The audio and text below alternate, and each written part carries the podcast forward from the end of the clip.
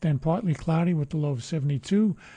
Scattered thunderstorms tomorrow, continuing with the high of 83, continuing into tomorrow night with a low of 62, and Friday a 20% chance with the high of 76. Now stay tuned for a talk shop.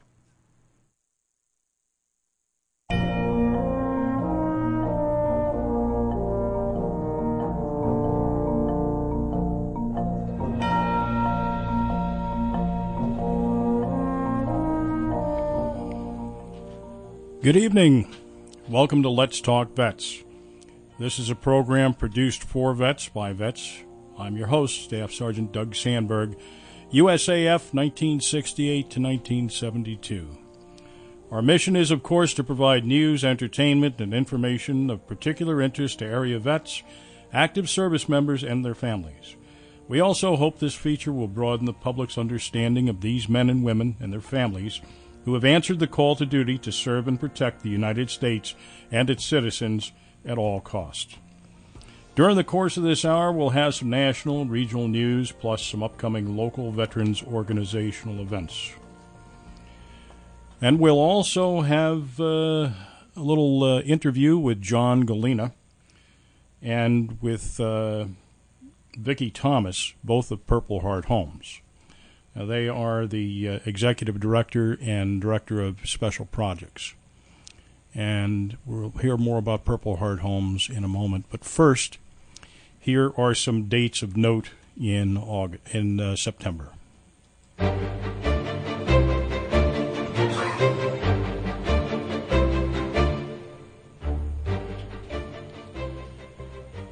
VJ Day, of course, victory over Japan, September 2nd. Patriot Day is September the 11th. USAF birthday, September 17th.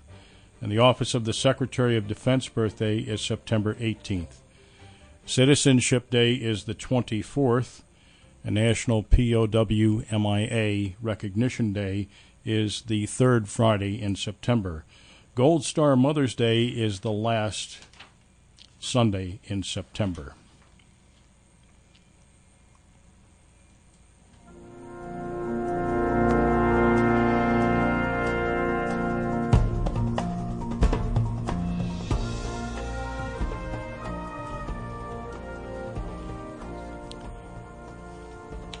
After everything he'd been through, it was the relatively little things that devastated Dale Beatty. The constant tearing up of his knuckles as he tried to maneuver his wheelchair through doorways that were too narrow in his home. Or not being able to pass through the bathroom door. He had to slide out of his wheelchair, crawl across the floor, and pull himself up by his arms to use a bath or the toilet. It was so demeaning, he said. For John Gallina, who knew he would be in physical and psychological pain the rest of his life, it was the loss of his self confidence and the damage to his short term memory. Well, that was the first paragraph from a 2011 Reader's Digest story article by author, correspondent, and WJFF host Jan Goodwin. In that article, Jan recounts the odyssey of two remarkable individuals, John Gallina and Dale Beatty, who recently published their first book, Wounded Homecoming the uphill journey of wounded veterans from battlefield to home front. Horrifically injured when an IED exploded under their lightly armored Humvee on November 15, 2004, this memoir recounts how these two men met in the North Carolina National Guard, forged a bond which was tempered by the furnaces of battle and annealed by their personal struggles. Regrettably, Dale Beatty passed away suddenly this past February 12th. It was their shared experience that became the catalyst to establish Purple Heart Homes in 2008. This 501c3 organization is dedicated to refurbishing, retrofitting, and in some cases building new homes for disabled vets from all wars. We spoke with John Gallina recently to get his personal insight and viewpoints. Before we start, I want to take a moment to remember your friend and co author of your book, Wounded Homecoming, Dale Beatty, who left February 12, 2018. His dedication to helping others in spite of is truly an inspiration for us all. Now, please accept our sincere condolences. Uh, thank you so much. Uh, you know, as uh, combat wounded veterans coming home from Iraq, you uh, you certainly feel different and that inspiration. You you don't really to come from within, and you don't really come from somebody that you were serving with and were injured with, but being able to watch Dale as a double amputee, be able to get up every day, face his issues and his own personal struggles, but yet have a commitment to go serve others and to help other less fortunate veterans was truly inspiring. Purple Heart Homes is a remarkable organization and a testament to you and Dale and other vets uh, who cope with severe physical and psychological life altering injuries. And you guys redirected your lives and found a new purpose in helping other vets. How did the local Dale's home influence yours and Dale's decision to establish Purple Heart Homes? You know, uh, we came home in uh, 2005, and uh, Dale had spent about 11 months at Walter Reed, and he, he was experiencing life in a wheelchair with, you know, big wide sidewalks, nice big sliding doors, and accessible, you know, rooms and bathrooms and all that sort of thing. And then suddenly, when he made it back to Statesville, North Carolina, our hometown, he found that nothing and life was a, a continual struggle, crawling on his hands and knees to get to his bathroom and room and to the kids' bedroom to be able to tuck his kids in at night. And Um, our community stepped up him build a home that was fully accessible. His parents had donated the land and many of the local home builders had donated their services. Many suppliers donated some materials and Dale ended up with a mortgage for about half the value of the home. One day we were sitting back and on his porch and said, you know, really we got a, a best case reintegration. You know, we, as our generation, we received the best. You know, droves of people were offering jobs to me as in construction when we got home and welcome home myself despite a traumatic brain injury and injuries like post-traumatic stress. I feel different, as I said before, and that acceptance from our community, whether through helping Dale build a house or provide me a job, it made us feel as though we had some value. We had something to give. And we started looking around us and we saw that a lot of our brothers and sisters from older generations were in need. And this was an area we felt that we could give. And we had a, a I believe, a servant's heart to you know, join the military and want to serve our nation, want to serve our community. Uh, through the National Guard, we were really trained and taught how to work in a community and uh, how to help people. And so I, I would say that it played a significant role uh, in the way we were welcomed home in um, helping us directionally pay it forward and, and identify where there was need at. So once you got established, tell us a little bit about your first project. Wow, you know it. You don't realize the impact.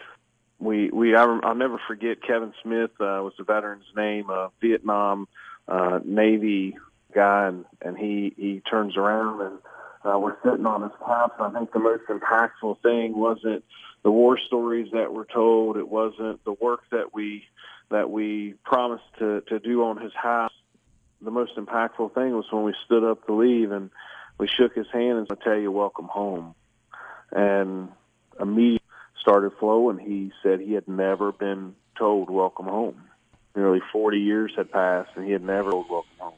And so we knew right then that we were onto something, that there's a generation that's been left behind. To date, how many projects has Purple Heart Homes completed? Wow, you know, it's real with. Um, at this point, we're a little over 350 projects that have been completed. Uh, and I say it's kind of tough to keep up with. We have uh, 11 chapters doing projects every day around the nation of Purple Heart Homes now. So, you know, about once a month, I get an accurate number. The next day, somebody's calling and saying, we've completed another one. Uh, there's just a great amount of need out there, a little the United States, and uh, there's those are men and women that have served uh, our nation in the military, and in some way, shape, or form, they were injured uh, while on duty. Now, that may be an injury during training, or it may be a combat injury, but they were injured uh, on duty, and men and women that we serve. So the chapters are semi-autonomous to headquarters, and how do they tie in? How do you guys mesh? So you know we're a we're a public charity, and and with that we have you know a very loosely franchise model. Uh, essentially, is, is and, and and they are have their board of directors. They have their own incorporation, but they work under our nonprofit umbrella. We provide them the insurance, we provide them the structure, we provide them the the plan of how you know the business model works, and uh, we go out and we train those chapter leaders to be able to raise money and be able to execute projects in their low traffic area in their community. And so money that they raise gets to stay in their community. Work with our national partners at the at the corporate office to do grants and uh, through corporate partners be able to provide money back out to those chapters so that they can enhance and do more projects in their community. In your new book, yours and Dale's new book, Wounded Homecoming, you paint a graphic picture of tremendous challenges that you guys both and other vets encounter. Um, it struck me the recurring theme is transition. Could you share with us some of the thoughts that you and I talked about about the cycle that young recruits experience transitioning in and out of military service? Uh, I will, Doug, and I think it's a, a really interesting point. You know, a lot of times, uh, you know how how our young men and women are recruited, and that they're looking for a college education, or they're just patriotic and want to serve their nation. But I believe that it, truthfully, that those men and women are looking for purpose and passion. They're looking to become somebody. They're looking to be revered as having contributed to their to their society and to their nation. And not in a selfish way. I don't say that in a selfish way. I think ultimately all of us as people are are looking to find our purpose in life. But I think the military gives those individuals that embrace it, it gives them a meaningful life. And and that in some ways has taken so many uh, and, and thousands of veterans over the years that we've come in contact with. I hear them say, I was somebody before I was injured, or I had plans to make a lifetime career out of being in the military, and that was stripped away from me. And now I don't know what my purpose is. Right. I don't have. I'm not motivated to go do anything, and so that transition period is is a, a very critical time. Someone to to go from having a purpose that's known within a organization to now becoming a civilian and needing to find new purpose and new passion and new meaning to their and in a way have a belief that they're still contributing. I know for myself when I come home my my mom, my dad, you know, family members, lifetime friends told me said, "Hey John, you're a little different now." And over time, I not only started really believing that I was different, but I started feeling that it was bad. It was a bad difference that people saw. They didn't relate it. All veterans feel different when they come home. And unlike most people in society today that want to stand out, I believe veterans just kind of want to blend in. They just want to be seen as normal. They want to have a life. They want to be proud about their work and be able to thrive in their community and in their jobs and with their families. Most often, when we get discharged from the military, we go back to the house and there's nobody there that understands or can help guide us to find this new passion. It's just where I think the community uh, responsibility to play a vital in accepting our young men well, to help them make those connections. Here's something interesting, and, and talking with you and, and certainly other vets, I got the impression that when guys get out of the service, especially with a disability, that they're kind of left up to themselves to find the services they need. And that these services are there oftentimes, but they're all scattered, uh, different agencies offering different services, and there's no one place that they can go to get the services. And here's an interesting idea I want to get your take on that given the decentralization of these services to help vets make that transition back to civilian status, uh, one of our New York representatives, Sean Patrick Maloney, just introduced a Know Your Vets Act. Give veterans the option to have their final certificates and discharge paperwork sent to the County Veterans Service Office based on the location of their retirement slash discharge from service. Uh, this notification would allow assistance and ensure the new veteran has a smoother transition back to civilian life. In your opinion, how much would this help vets find the right fit for themselves, their families, and their future in the civilian world? Well, I think I think it would be a, a I don't believe, but what I would say is that's still somewhat relying on our government to be able to support our veterans. The government's not benefiting from our our veterans. It's the communities, it's the civilian citizens of our nation that are benefiting.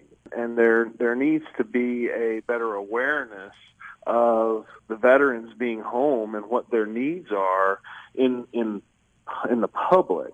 And so while while getting their discharge information to those community service officers would, would be helpful to be able to have a, a proactive outreach program, I believe that the the things that have changed uh, over time due to created some levels of apathy. When our men and women deployed for World War II, it took them 30 days to travel across the ocean on a boat to get home. Process of them coming home and them getting off of those boats by the tens of thousands, the parades.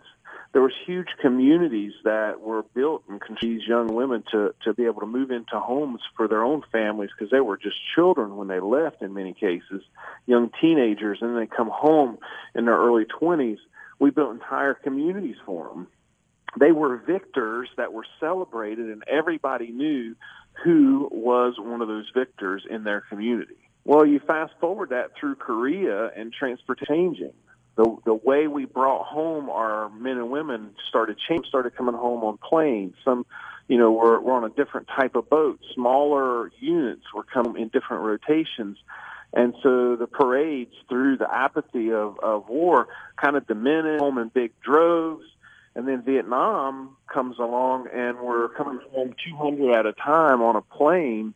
And there weren't people waiting to celebrate. There were people waiting to heckle and, and belittle. And in the process, come back to Iraq and not even thinking about all the wars that were in between or the conflicts that were in between Vietnam and uh, more than a movie. These, you know, young men and women now are celebrated uh, in a different way. Not when we get off the plane with a with a parade, but people uh, clapping, buying them a drink, and then on the Fourth of July having a parade and having it in their honor year after year after year. But we're leaving behind a lot of people that are in need, and, and it's very superficial. It's not tangible and concrete assistance that's making a difference. And I know in, in some conversations we've had uh, in the past, Doug, you know, I shared with you, I think, you know, one of the the greatest losses for our nation is that these men and women, these veterans, that when they come home, they're not bringing the return our citizens' investment.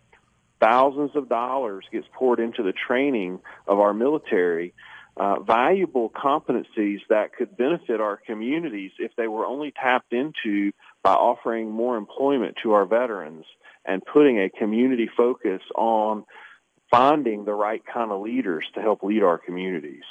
And I think these are proven leaders that have been, uh, in many cases, proven under fire to be able to do things such as lead and hold the first free elections in a nation that's never had that in over 2,000 years of, of history. Switching topics a little bit, uh, you mentioned that Purple Heart Homes is now partnering municipalities and realtors to acquire properties to rehab for vets.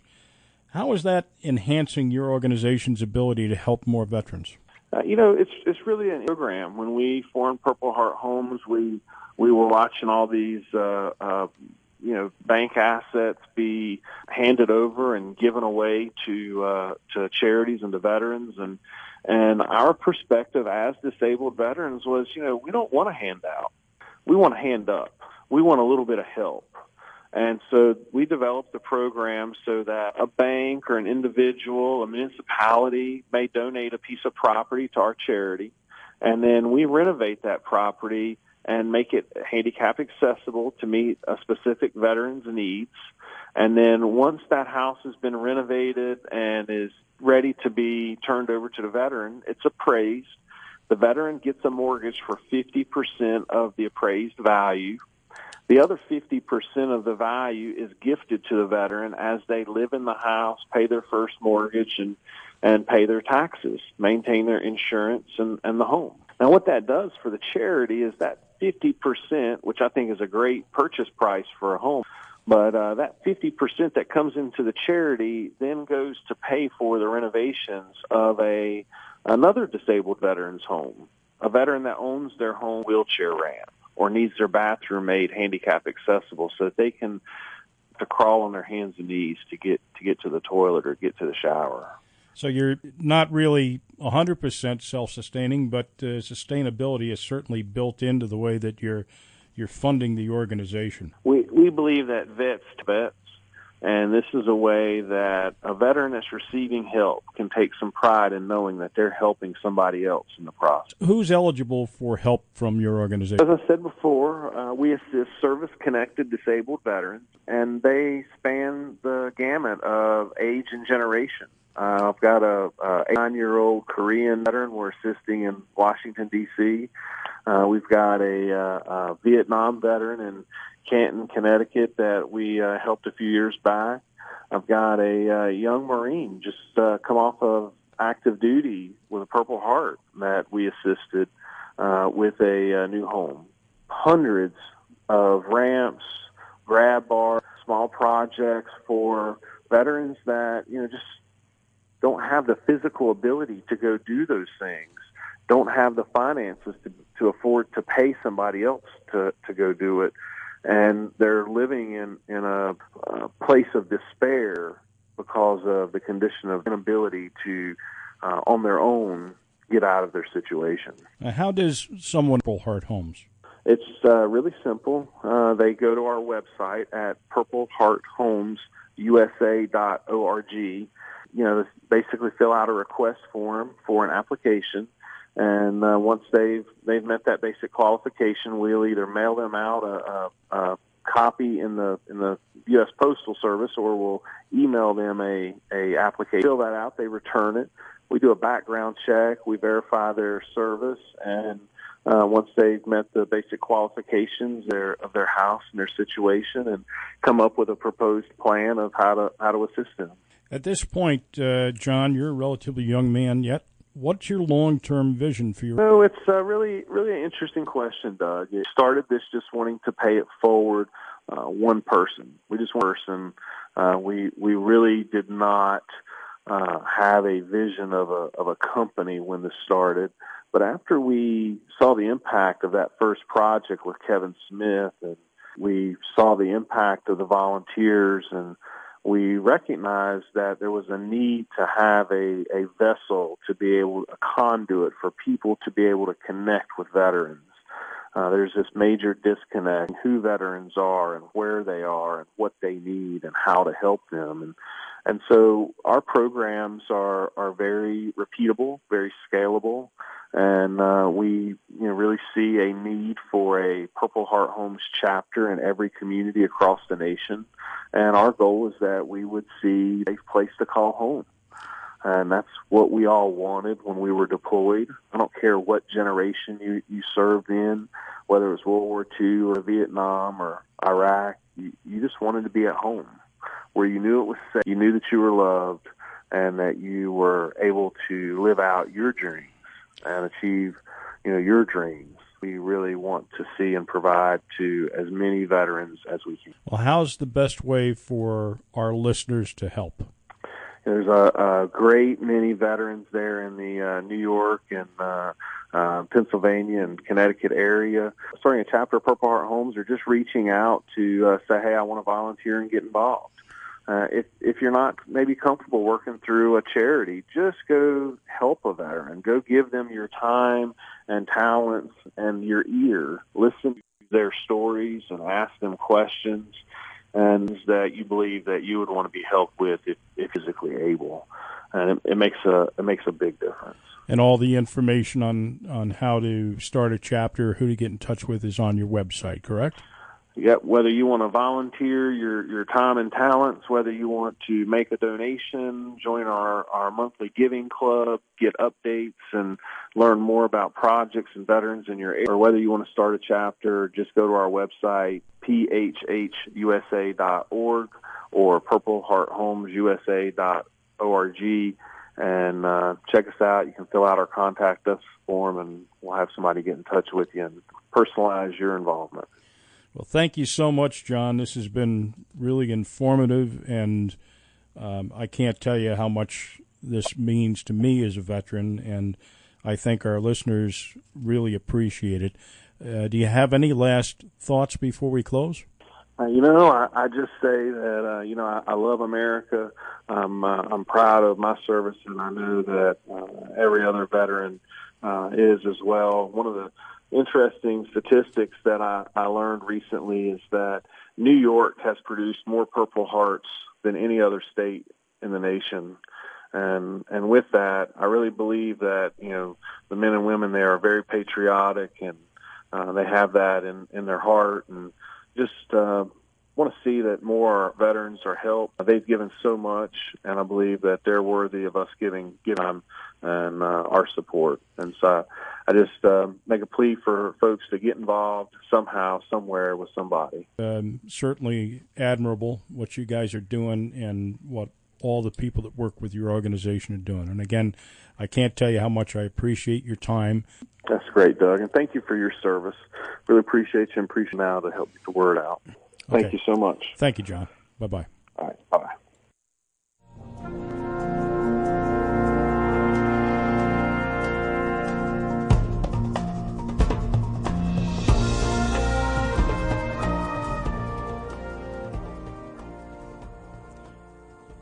This is WJFF Jeffersonville, and you're listening to Let's Talk Best with your host, Doug Sandberg.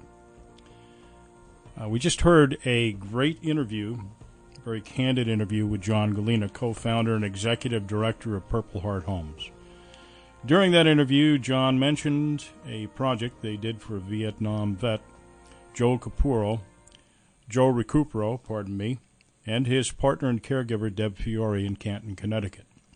Well, we wanted to hear more about that project and understand the anatomy of just such a project. So we asked Vicki Thomas, who's Director of Special Projects for Purple Heart Homes, to walk us through the process.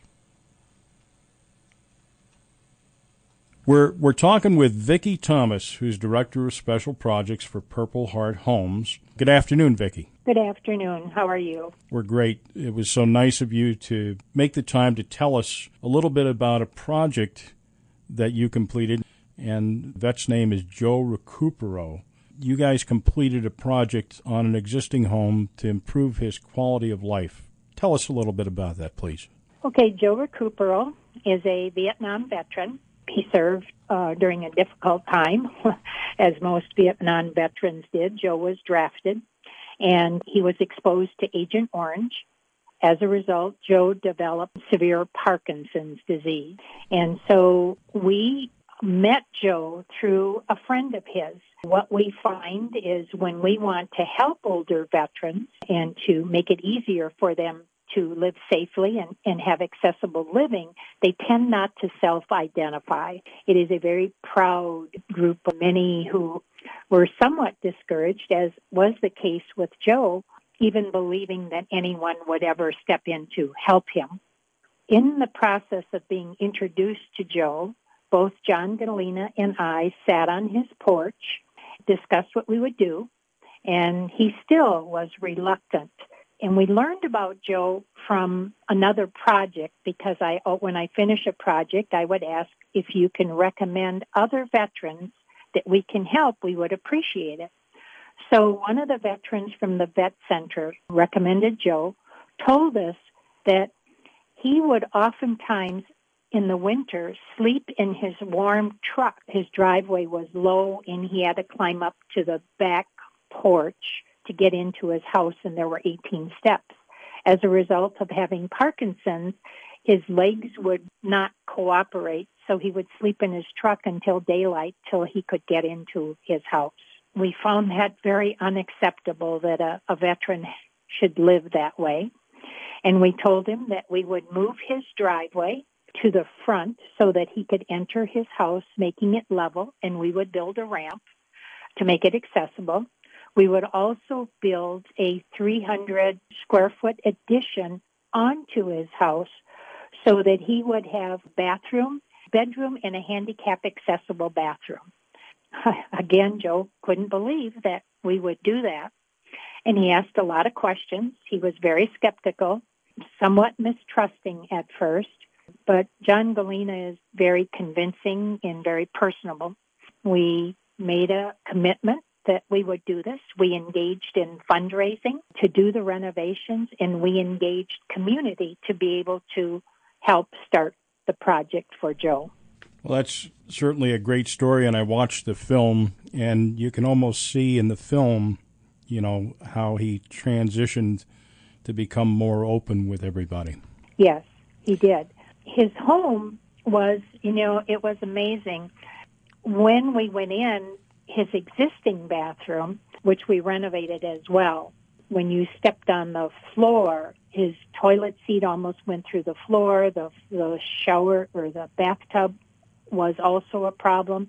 We we just completely renovated his home. It it turns out when you open walls on on many of these homes, you discover that there's more that needs to be done.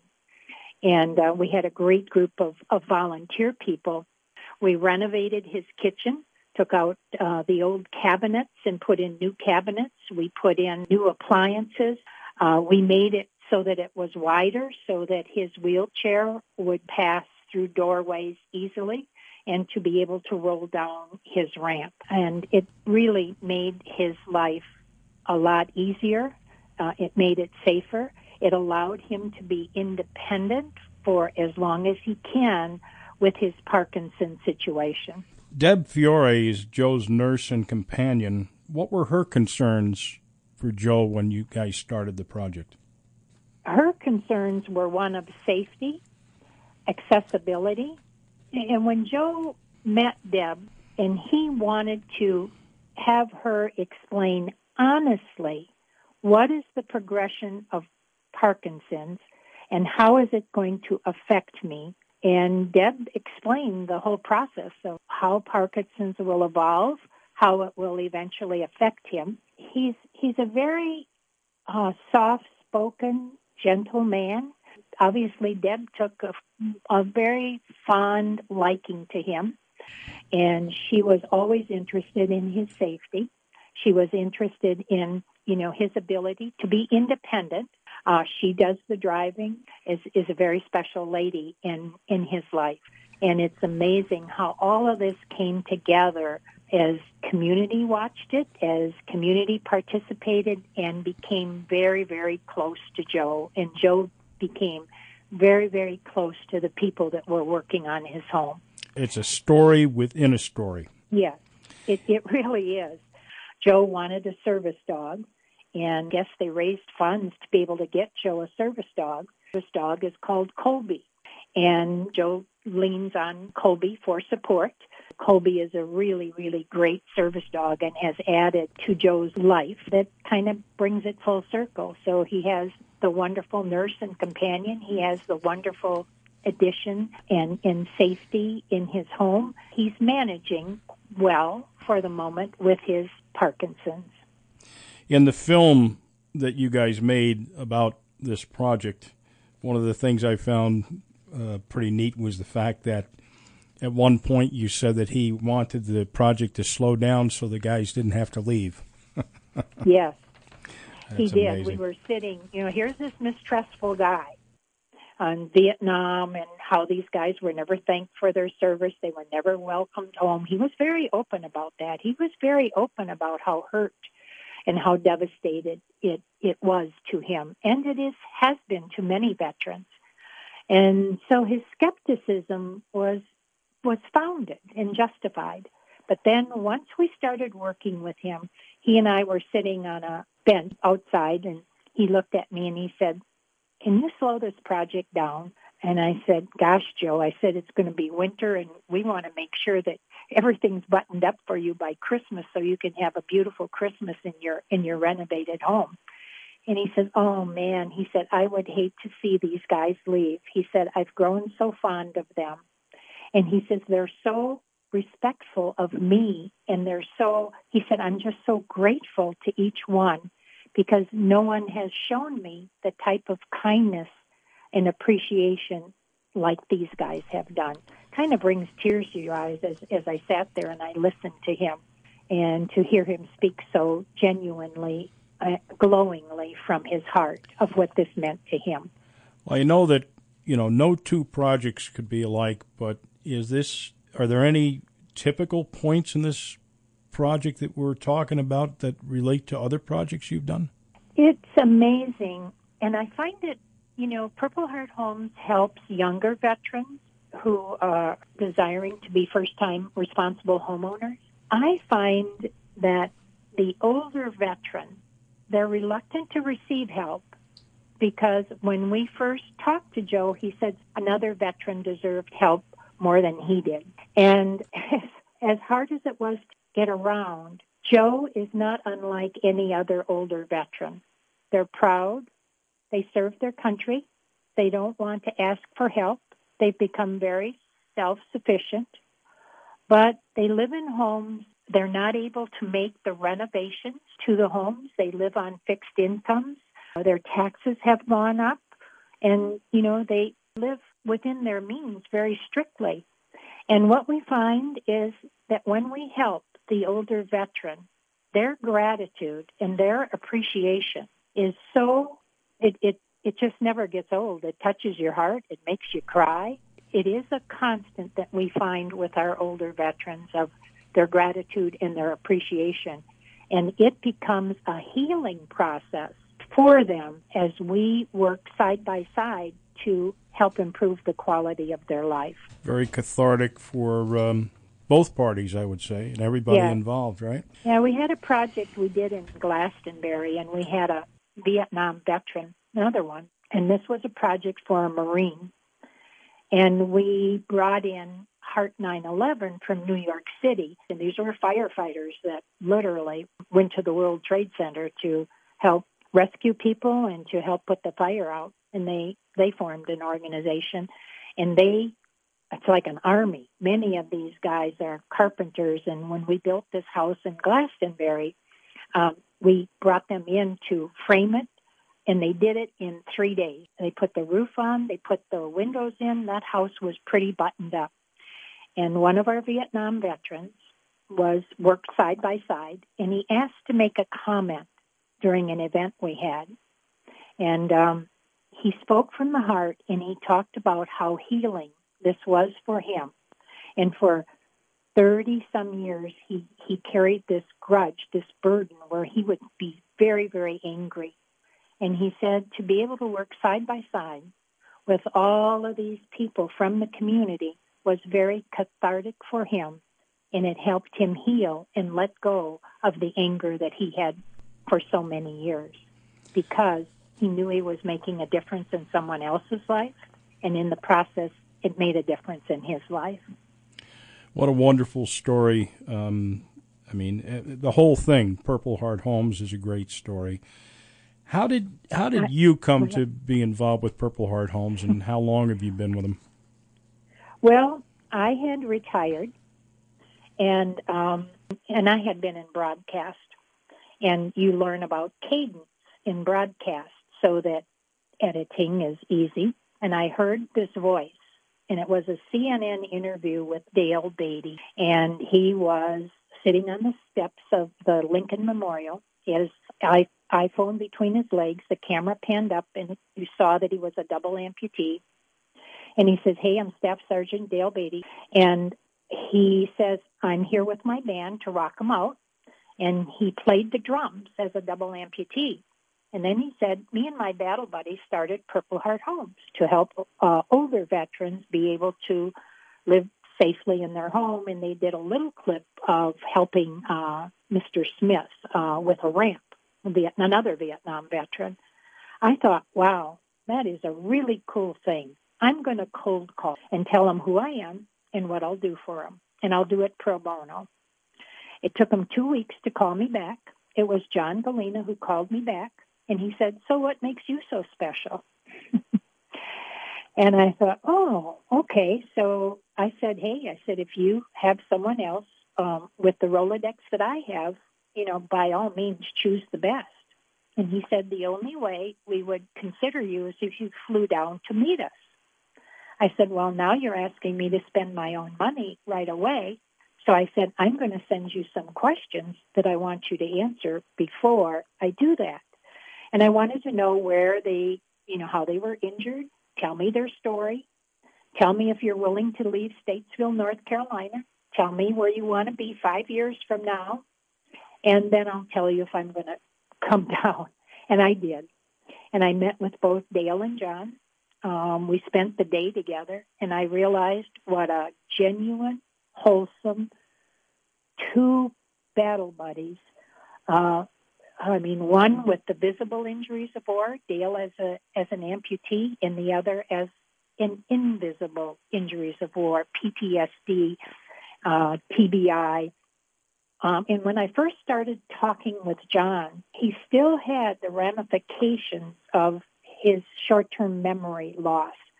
And when he picked me up in his pickup truck, he had these stickies on his dashboard. They were very well organized pink, blue, and green. And I, I looked at it and I said, Oh, is that the new pocket planner? And he says, No. He said, It's the way that helps me with my short term memory. And through the times of us talking, I could see his own healing process go on. And I could see how important Purple Heart Homes was to have a passion and to have something that he could focus on, that he truly believed in. It helped him heal. So I um, helped them get on the cover of Time magazine.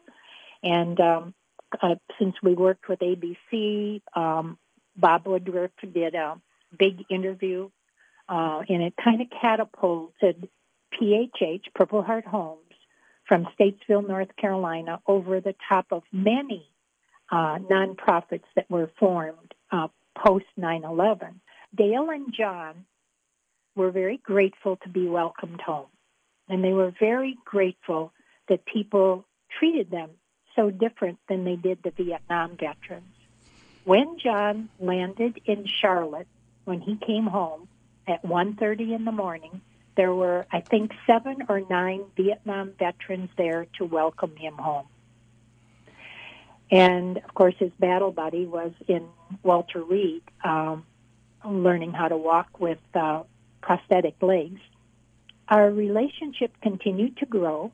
I then went on staff um, and I've now been with them nine years. It's just been a great journey for us all to be able to make a difference in the lives of older veterans, to help improve their ability to navigate their homes and to be able to live where they want to be at home. I guess the question yeah. I'd want to ask you is, what do you do in your spare time? yeah, it's it's uh, it's just something that I think it's a passion, and certainly now with what's going on in our country. I believe America has always been great. I believe that I get to see every day what's right when community steps up to be able to say, I want to help. I want to volunteer. What can I do? How can I help? How can I get involved? And it's at the grassroots and community level. Today, I have conference calls lined up in Hattiesburg, Mississippi, Pensacola, and it's engaging cities, mayors, community, the National League of Cities, funders, uh, banks, and credit unions, and the Home Depot Foundation to be able to support these veterans and to be able to make a commitment to do these needed modifications to these homes, whether it's widening a doorway, building a ramp, installing grab bars, doing the simple things that make a difference, or being able to do something like we did for Joe Recupero, where the project was much more extensive. So, What is the one thing that you would say to a vet who might be reluctant to ask organizations like PHH for help? Swallow your pride a little bit.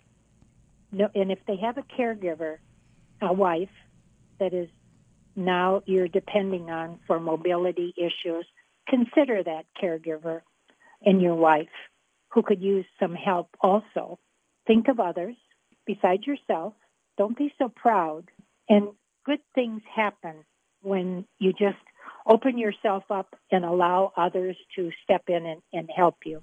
It makes a it, it it gladdens the heart of the community because in many times when you're out of uniform, you don't know that um, that that person living next door to you is a veteran. And oftentimes they don't talk about their service. And so it enables even the neighbors to suddenly discover, wow, thank you for your service. I didn't know you served and you've lived next door to me for all these years. Be willing to accept a little bit of help to make life easier so you can live at home and where you want to safely age in place. Well, I got to tell you, between you and John, what a great story. Um, I know your schedule's very busy in it, so I have to thank you on behalf of our radio station and our listeners here for your time this afternoon. It's been invaluable. And if you have a final thought before we close? Well, Doug, I want to compliment you. I want to compliment you for what you're doing to start a radio dialogue uh, to talk to veterans and to reach out to veterans. I, I think what you're doing is amazing. And if there's a way we can help you uh, be able to get the message out in Summit County and to the area that your radio uh, range is, we're very delighted to help, and we're so grateful you reached out to Purple Heart Homes. And um, um, I can't thank you enough for um, telling our story and being being um, very diligent about doing an interview. And when you said you're a radio guy and you're not good at interviewing, and the questions you've said, probably the best I've seen. Well, so thank you.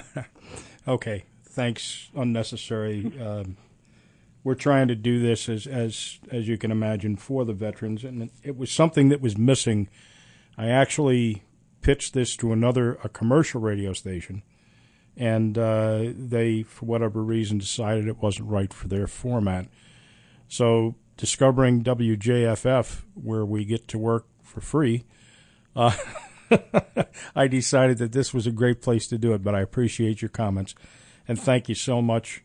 And we'll be in touch. Okay. Thank great. you, Vicki. Thanks, Doug. We gratefully acknowledge the following people and organizations for their contributions to that segment John Gallina, Executive Director of Purple Heart Homes, Dale Beatty, co founder of Purple Heart Homes, Vicki Thomas, Director of Special Projects for Purple Heart Homes, Joe Recupero, Vietnam veteran, and Deb Fiore, Joe's nurse, caregiver, and companion.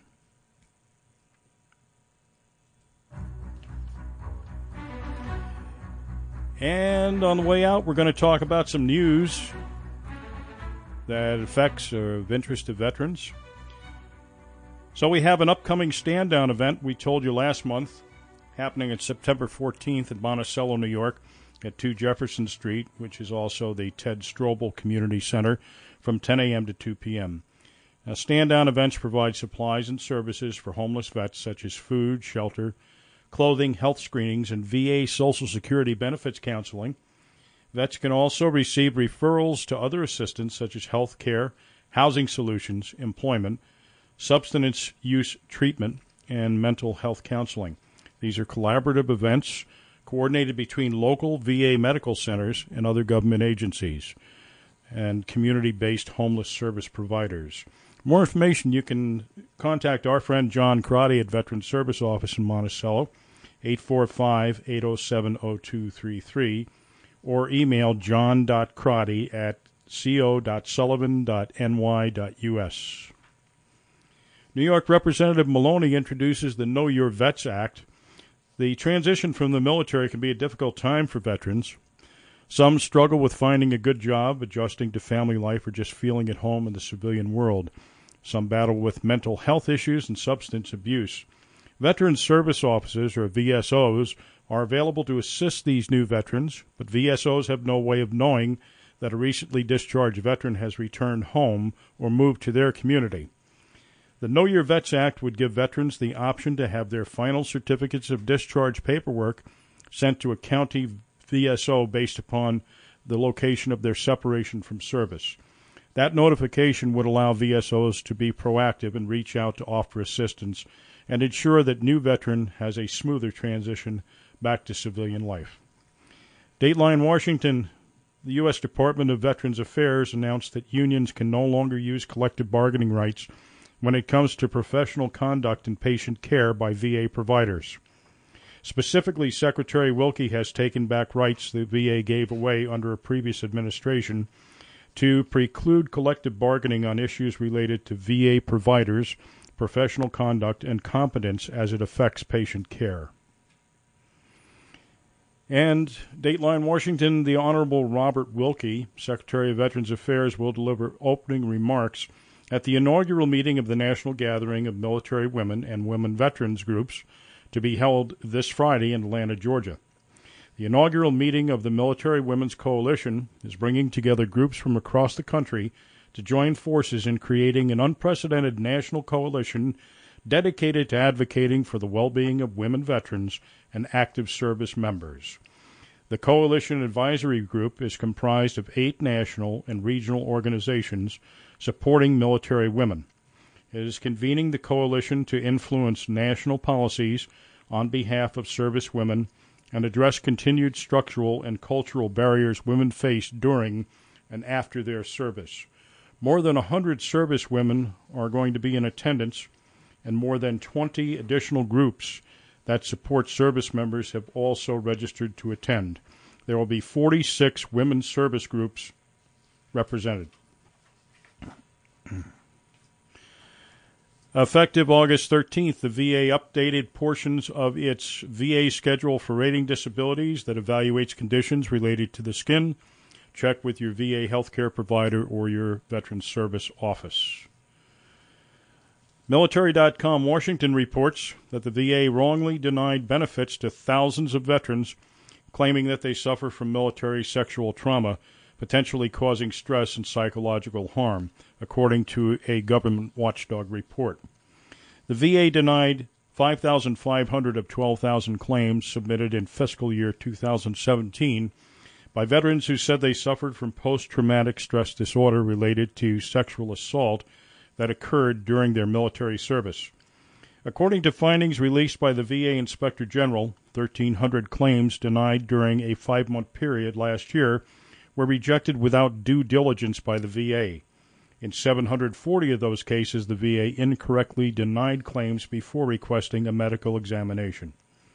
Quote, the review team found that the staff did not follow required procedures for processing these claims which potentially resulted in undue stress to veterans. Unquote.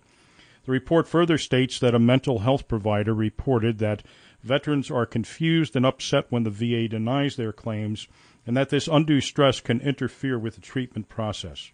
Claims for military sexual trauma used to be handled by VA representatives with specialized training.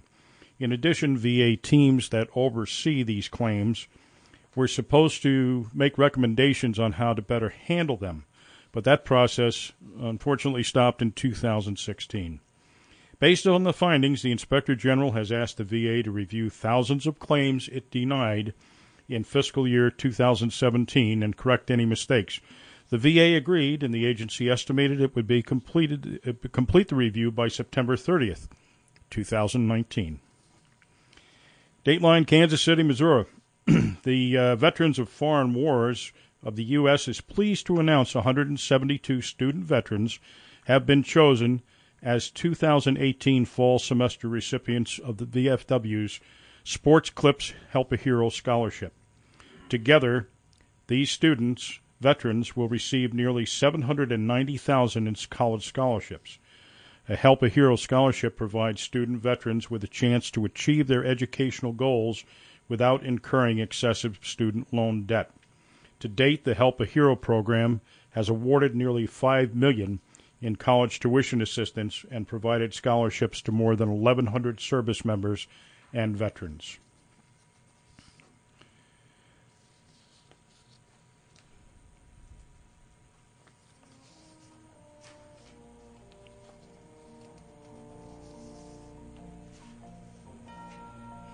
And that's uh, the news for this evening. I want to leave you with a short poem that I heard recently at a veteran's funeral, unfortunately. It's called It Is the Soldier by Charles M. Province, U.S. Army. It's the soldier, not the minister, who has given us the freedom of religion. It's the soldier, not the reporter, who has given us the freedom of the press. It is the soldier, not the poet, who has given us freedom of speech. It's the soldier, not the campus organizer, who has given us freedom to protest. It's the soldier, not the lawyer, who has given us the right to a free trial. It's the soldier, not the politician, who has given us the right to vote. It's the soldier who salutes the flag, who serves beneath the flag, and whose coffin is draped with the flag, who allows the protester to burn the flag. Thank you for joining us for this edition of Let's Talk Vets. We'll see you next month, hopefully. Please let your friends know about this program and share with us your comments and suggestions for future shows. Also, send us your upcoming events so that we may get them on the air both in our normal public service announcement segments and on this program. Email at feedback at wjffradio.org, or you can leave us a voicemail at WJFF, Voicebox 845 431 6500. Until next time, I'm your host, Staff Sergeant Doug Sandberg. Thanks for listening, and thank you for your service. Company dismissed.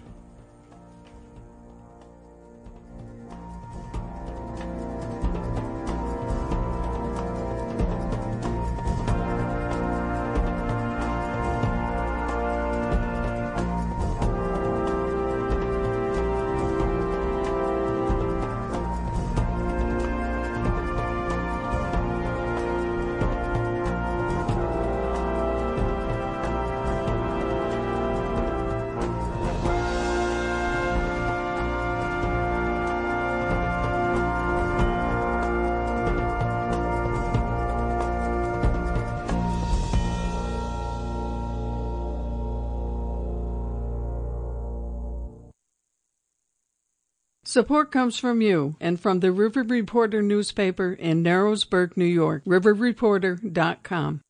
Support comes from you and from the physicians and nurse midwives of Women's Health Center in Honesdale, Hamlin, Waymart, Carbondale, and Lords Valley in Pennsylvania. The Women's Health Center is a Wayne Memorial Community Health Center. WMH.org. And this is WJFF Jeffersonville and W233AH Monticello, community radio for the Catskills in Northeast Pennsylvania. Two minutes to 8 o'clock here in Jeffersonville, 82 degrees and fair. Mostly clear tonight with a low of 69 overnight. And then tomorrow, scattered thunderstorms possible with a high of 82. Scattered showers possibly continuing into tomorrow night with a low of 61 overnight and a slight chance of showers Friday morning, high of 74 that day. Friday night, mostly cloudy, low of 56. Saturday, partly sunny, high of 69. And then Saturday night, mostly cloudy, low of 51 overnight. Stay tuned right now for Neonatal Pulse with me, Brad Mann, here on WJFF. All new music for the next two hours, 8 to 10 p.m. this evening. Stick around. Community radio for Sullivan County, the Catskills, and Northeast Pennsylvania. WJFF 90.5. Support comes from you and from the Law Office of John Ferrara in Monticello, New York, providing legal services in the areas of matrimonial and family law and criminal defense. John.Ferrara557 at gmail.com. Question What is this? Zeros, generalities. 100 philosophy and psychology. 200 religion. 300 social sciences. 400 languages. 500 natural sciences and math. 600 technology and applied science. 700 fine arts. 800 literature and rhetoric. 900 geography and history, of course. It's the Dewey Decimal System. And on Folk Plus once a year, I like to do what I call Dewey Decimal Folk, linking folk cuts to the Dewey Decimal System, my former profession. Saturday at noon. Dewey Decimal Folk. Hello, this is Dr. C for The Art of Being. For a few moments on Tuesday mornings, I share my thoughts about psychology and spirituality. The philosophy of the art of being is we create who we are and the lives we live by the choices we make. The art of being can be heard Tuesday mornings at 10 a.m. Through our website, find past episodes and our Twitter feed at www.theaofb.com. Join us and learn how to make better choices.